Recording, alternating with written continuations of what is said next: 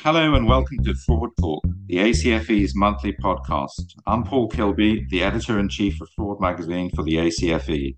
And today I'm joined by Theja Birur, Chief Technology Officer and founder of 4L Data Intelligence, an AI company that works to help healthcare providers and payers, insurance companies, and governments reduce fraud, waste, and abuse, among other things.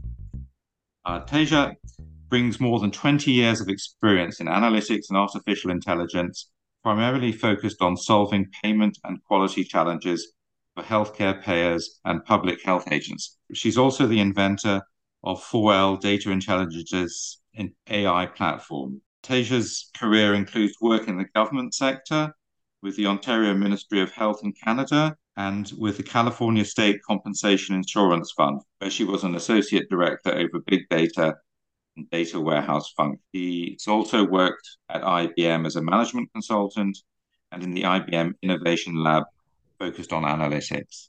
Uh, welcome, Theja. Thanks very much for taking the time to talk to us today. Thank you, Paul. Thanks for having me here. Not at all. Um, so first, um, I just really wanted to maybe um, start. Obviously, this is about uh, AI. Um, so I just really wanted to start and just talk a little bit about AI because I think for most of us, um, you know, it's a bit of a, a an exotic, uh, sort of esoteric area. And I was just hoping perhaps you could sort of sort of simplify it a little bit for sort of the layman. I mean, there's been a lot of talk about AI, especially since the launch of ChatGPT uh, in uh, November, I believe, last year. But it's still a bit of a mystery, at least to me. So I just wondered if you could sort of describe it a bit um, and maybe explain to us how it's perhaps different from sort of data analytics and machine learning that maybe some fraud examiners use to to detect fraud. Sure. So artificial intelligence is like a human intelligence. It's just artificially built by to the machine. So we are programming the machine to think like a human being, reasoning, logic, and analytical skills. So it's very different from data mining because in data mining, you know what you're looking for. You're kind of looking for uh, look answers for the questions. Whereas in artificial intelligence, you train the model and you're expecting the model to tell you some things that you did not know before. Uh, for example, a trend or a pattern that it's very hard to find uh, just by doing a data mining. Right. So I guess data mining is you're you're putting in data, you know what the data is, and you kind of know what it's very sort of focused. Whereas I guess artificial intelligence, in a sense, does its own thinking because uh, it has access to to all information. Correct.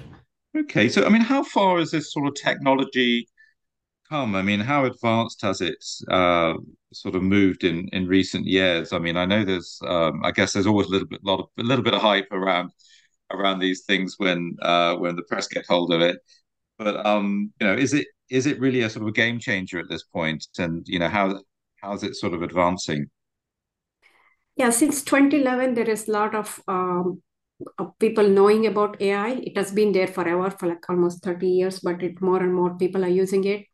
When I started uh, looking to see if I can find a patent on on identifying fraud using AI, it was in 2017 and it was still kind of new. It was still people were talking about it but not widely adopted as we see today.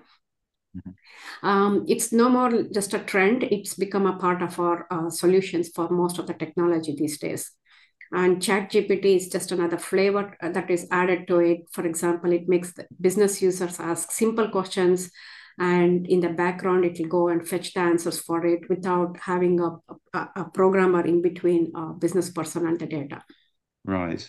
I guess like a lot of technologies it'll sort of get easier and i mean i guess chat gpt has made it easier for sort of the everyday person to to use it now right? I mean that's sort of a and I, I assume uh, just like computers uh, it, will sort of become a sort of as you say more commonplace and and easier for everyone to to access and use. Um, that is correct.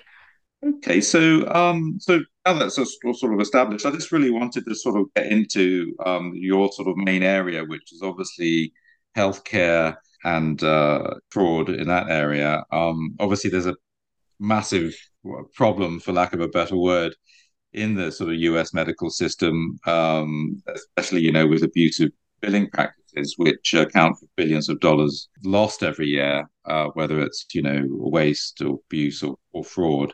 I think I've, I've, got some stats here from which I think you've actually provided, but it's uh, like from the National Healthcare Anti-Fraud Association. They're estimating um, that uh, healthcare fraud costs for the nation are around 68 billion annually uh, which is about 3% of the nation's 2.26 trillion in healthcare spending. And uh, that, that 3% goes up to around 10%, according to, you know, depending on who you're talking to. So it's uh, 230 billion, according to Blue Cross Michigan.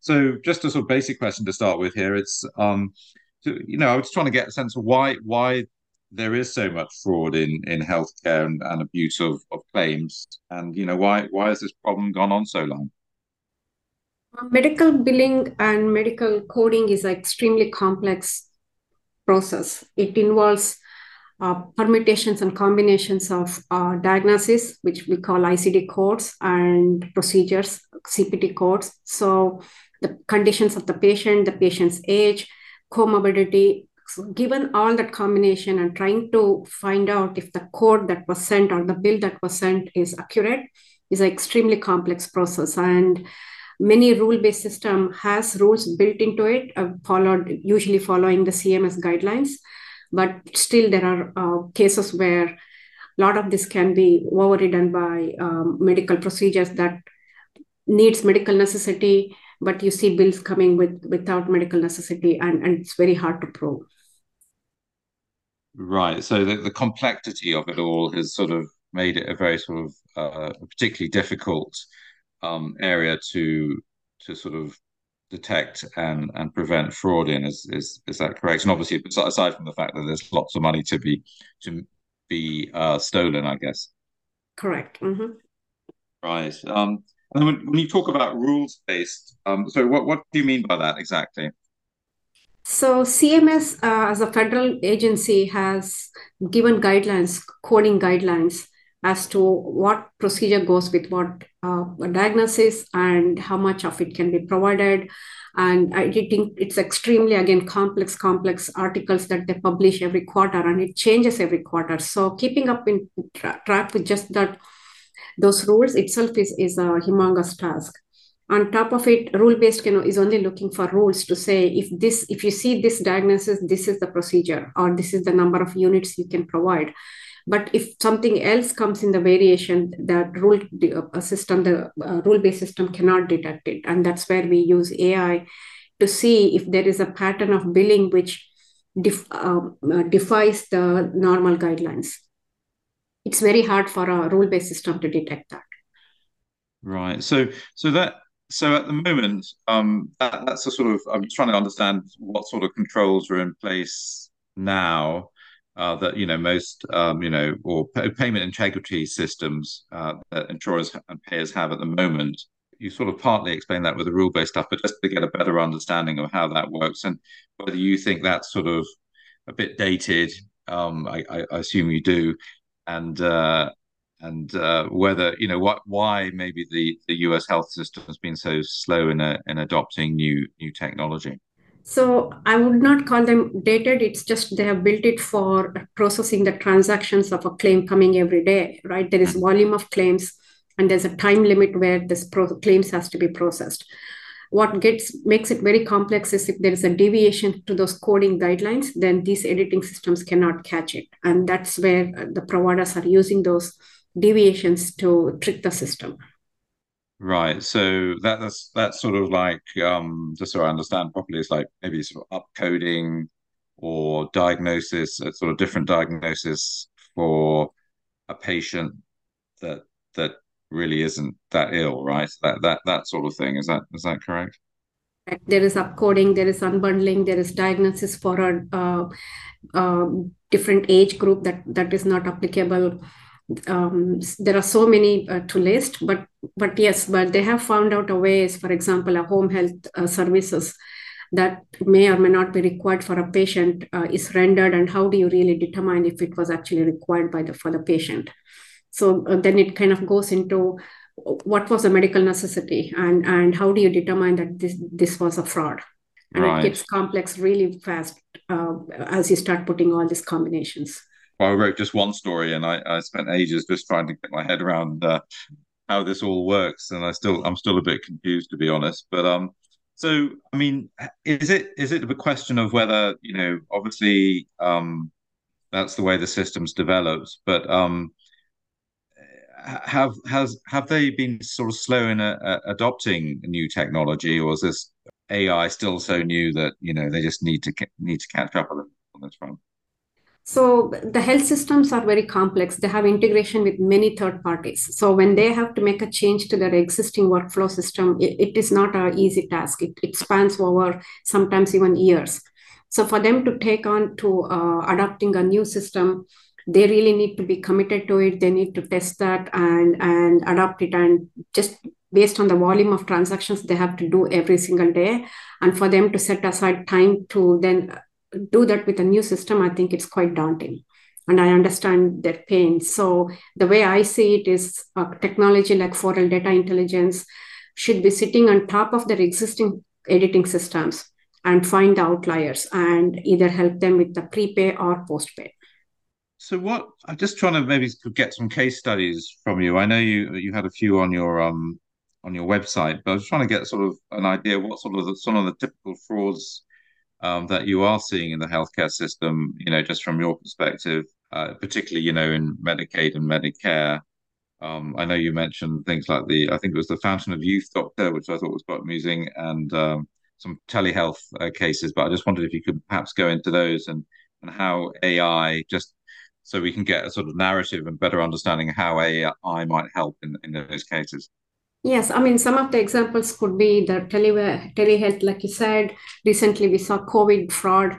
Um, we saw there is a lot of DME, which is kind of public. Everybody knows about the knee braces, um, unnecessary knee surgeries that that has been performed or billed for for the patients. Um, remote monitoring, um, home health i keep bringing that home health and skilled nursing facilities. So there is so many areas where people can provide services or pretend like they provided services for a patient uh, under different entities. For example uh, a provider can register themselves for, um, and with the four or five different entities and they could be billing for the same patient from all those four entities uh, just because now they have an encounter with the patient. So these are all some of the schemes that we see when we look at the data Right. So so how would sort of AI, you know, uh, help in in that case? I mean, what what how would they sort of how would how would the technology um sort of pick up on on these kinds of frauds? So basically, we are looking to see if there is a trend of this provider uh, doing something similar over and over again to many patients. It's not just a one one-off case. It's it's there is a trend because they have realized the insurance is paying for this bill so they continue to do it and you're trying to find those trends and patterns and then you benchmark those providers with similar specialty providers for similar diagnosis then you kind of see where the outliers are. There's still investigations needs to be done when we find some of these outliers but that's a start where we say there is an anomaly or a, or a outlier behavior with this provider. So so in other words the providers sort of i don't know i'm just trying to come up with a uh, a sort of an example, but um, so the providers sort of are billing for a lot of I don't know cancer patients or or people who need sort of uh, you know um, limbs or something like that, and that that's not sort of normal, I guess. Um, yeah. Compared with others, and then you you pick up on that using uh, AI. Correct. So for the similar uh, patient, with similar diagnosis and comorbidity, uh, what was the evidence-based medicine saying? So we do refer to evidence-based medicine heavily to see past 50 years, what was the typical treatment, duration, and the outcome of those treatments versus what we are seeing with this provider. So you would basically, I mean, the the the artificial intelligence uh, uh, technology would just sort of scan scan, I guess, uh, providers? Is that how it would work? And then they would just say, hey, well, you know, just suddenly pick up um, that this particular provider is is slightly different in the way he's he or she is billing.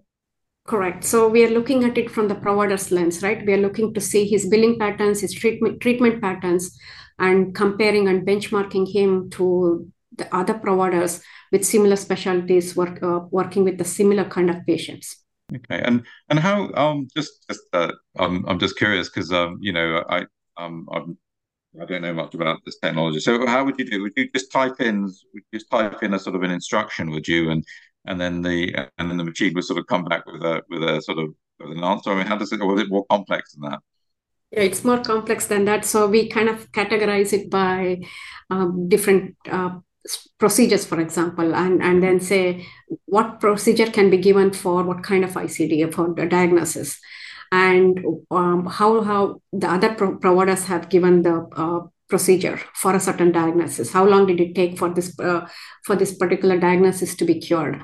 Things like that. We we have built a corpus, and and that will help us determine if anything is an outlier, it will trigger off and say there is an outlier procedure that is given consistently uh, by this provider.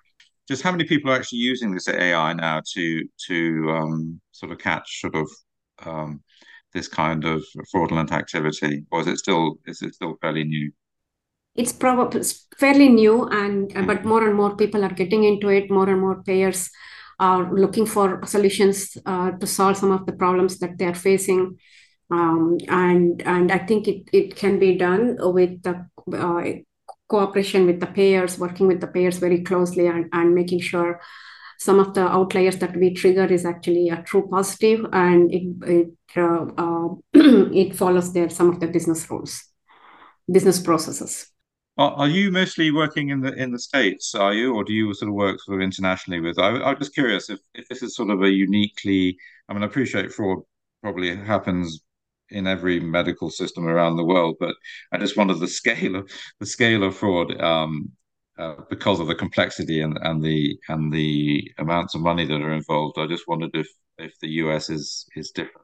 Yeah, US is huge. US is uh, is big in terms of population as well as uh, the complexity of the mm-hmm. healthcare and the guidelines. But US is also one of the few countries which uses the procedure codes as part of the guidelines whereas most of the international countries uh, do only uses the international code of diagnosis to be able to say how much it needs to be paid so that kind of makes it simpler it, from uh, from the payer perspective versus here we have the combination of procedure and diagnosis and, and the comorbidity and like i said the patient age and the condition and the gender it just adds up the complexity much more than what i've seen in other countries right i guess because there's so many different um, ways of of assessing assessing claims, right, or paying for claims here. Mm-hmm. I mean, I, from what I'm, I remember, Medicare Advantage was is, is a diagnosis uh, code. Um, Medicare Advantage is, is a supplement insurance that Medicare mm-hmm. um, uh, uh, uh, beneficiaries purchase, and mm-hmm. and it is provided by private commercial uh, insurance payers yeah it's it's a yeah. premium uh, the the patients pay which covers some things that above and beyond what medicare uh, uh, provides right um have you have you worked on a, a medicare advantage uh, cases at all i know i know uh, we did a piece um just looking at some how what some of the insurers were being accused of um, you, you know, using algorithms and data mining to get these high value codes so that they could get uh, sort of higher claims uh, from the CMS. Have you worked yeah, on any of those? Have, yes, 4L Data Intelligence has worked with Medicare, Medicaid, uh, Med Supplement, commercial, um, and and ACO claims, and they all have different flavors of fraud, mm-hmm. just because of the type of uh, plans they are. Okay, and then um, I know you sort of said you had a sort of particular um, sort of interest or specialty in in in opioid fraud. I, I wondered if you could maybe expand on that a little bit um, and what's happening there in terms of the uh, opioid crisis and what sort of fraudulent activity was occurring. Yeah, you know, so opiate fraud is is little different than other fraud because it involves not just the providers; it also can involve a patient.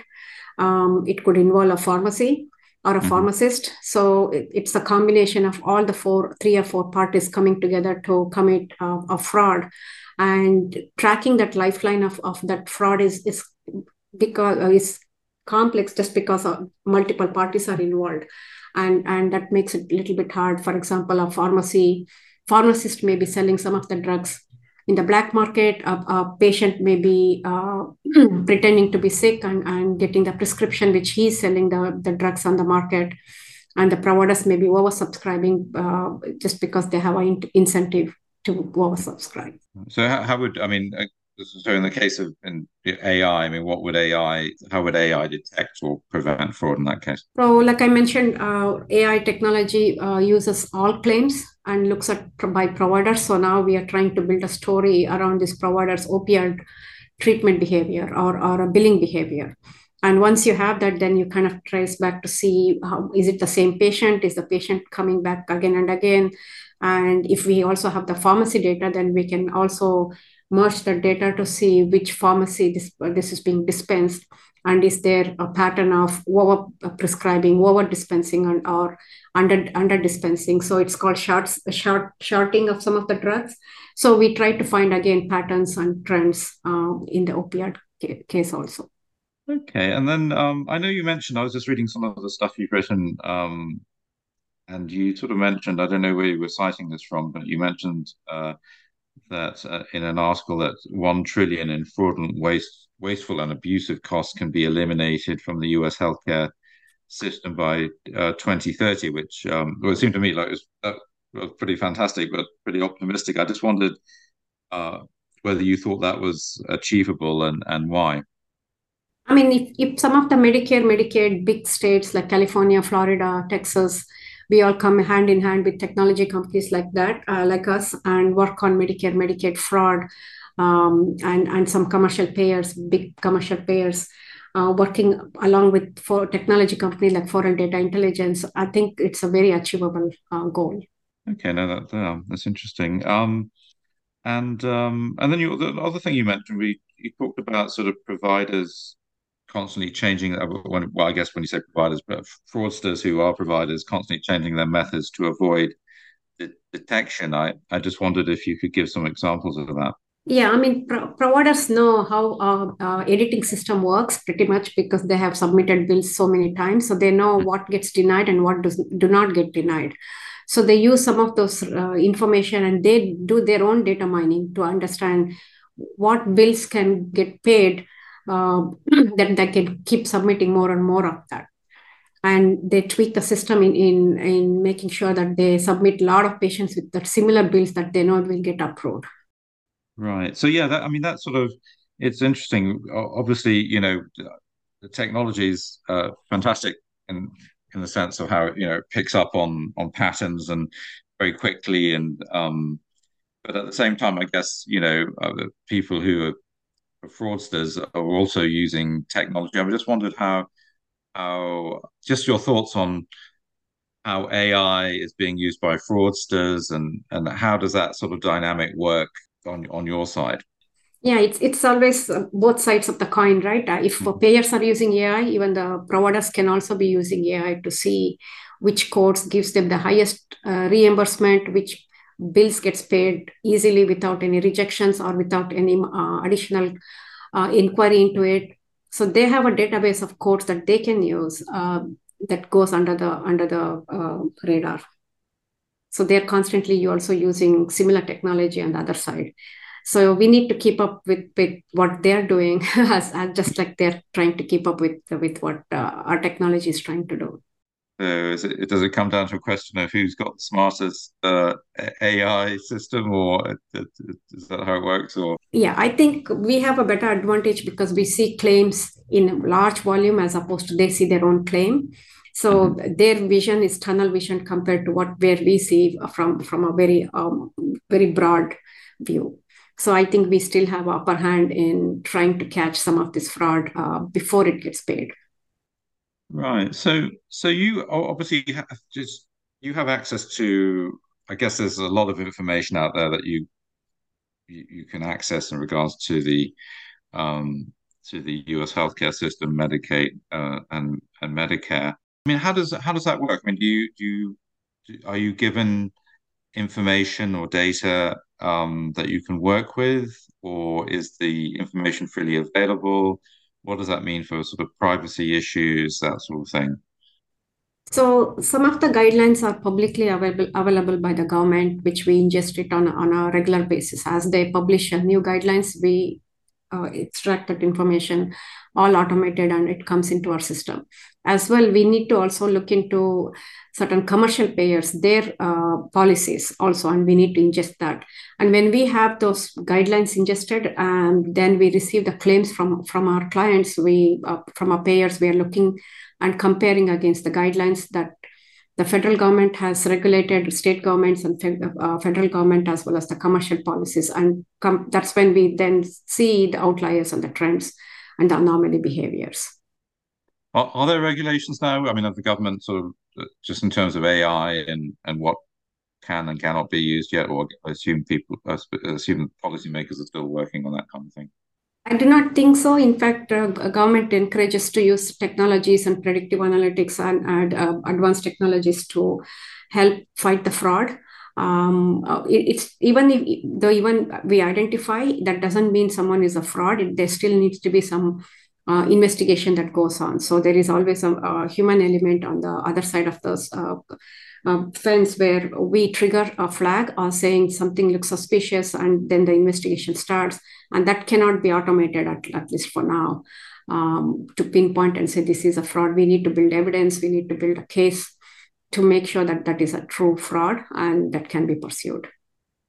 Right. So it just points to the facts and then um, you, you, can use those facts uh, to prosecute correct so I was also just wondering, uh, again, I guess like any technology, prices go down, but at the moment, I mean, uh, for the for your clients or for people who want to use AI um, to prevent and detect fraud, I mean, how costly is is this at the moment? 4L data intelligence has made it extremely accessible uh, by all payers. We we want to do uh, good with this technology. So it's not expensive. It's not uh, uh, uh breaking the bank. Uh, it's uh, adding to their existing system. We are sitting on top of their system or integrating with their system so that we are not interrupting or, or um, disrupting their existing workflow. So we want to be the almost I call them call it a virtual SIU we are on, uh, having an eyes on everything that is going on in the payer space to help them identify fraud before prevent the fraud before it happens okay that's, that's really interesting I thank thank you so much for for talking to me today thank you I, no, I do I do appreciate that and you know thanks to our listeners uh, as well um, you can you can find this podcast along with all other episodes of fraud talk on acfe.com spotify iTunes, or wherever you listen to your podcasts. This has been Paul Kilby signing off. Thank you.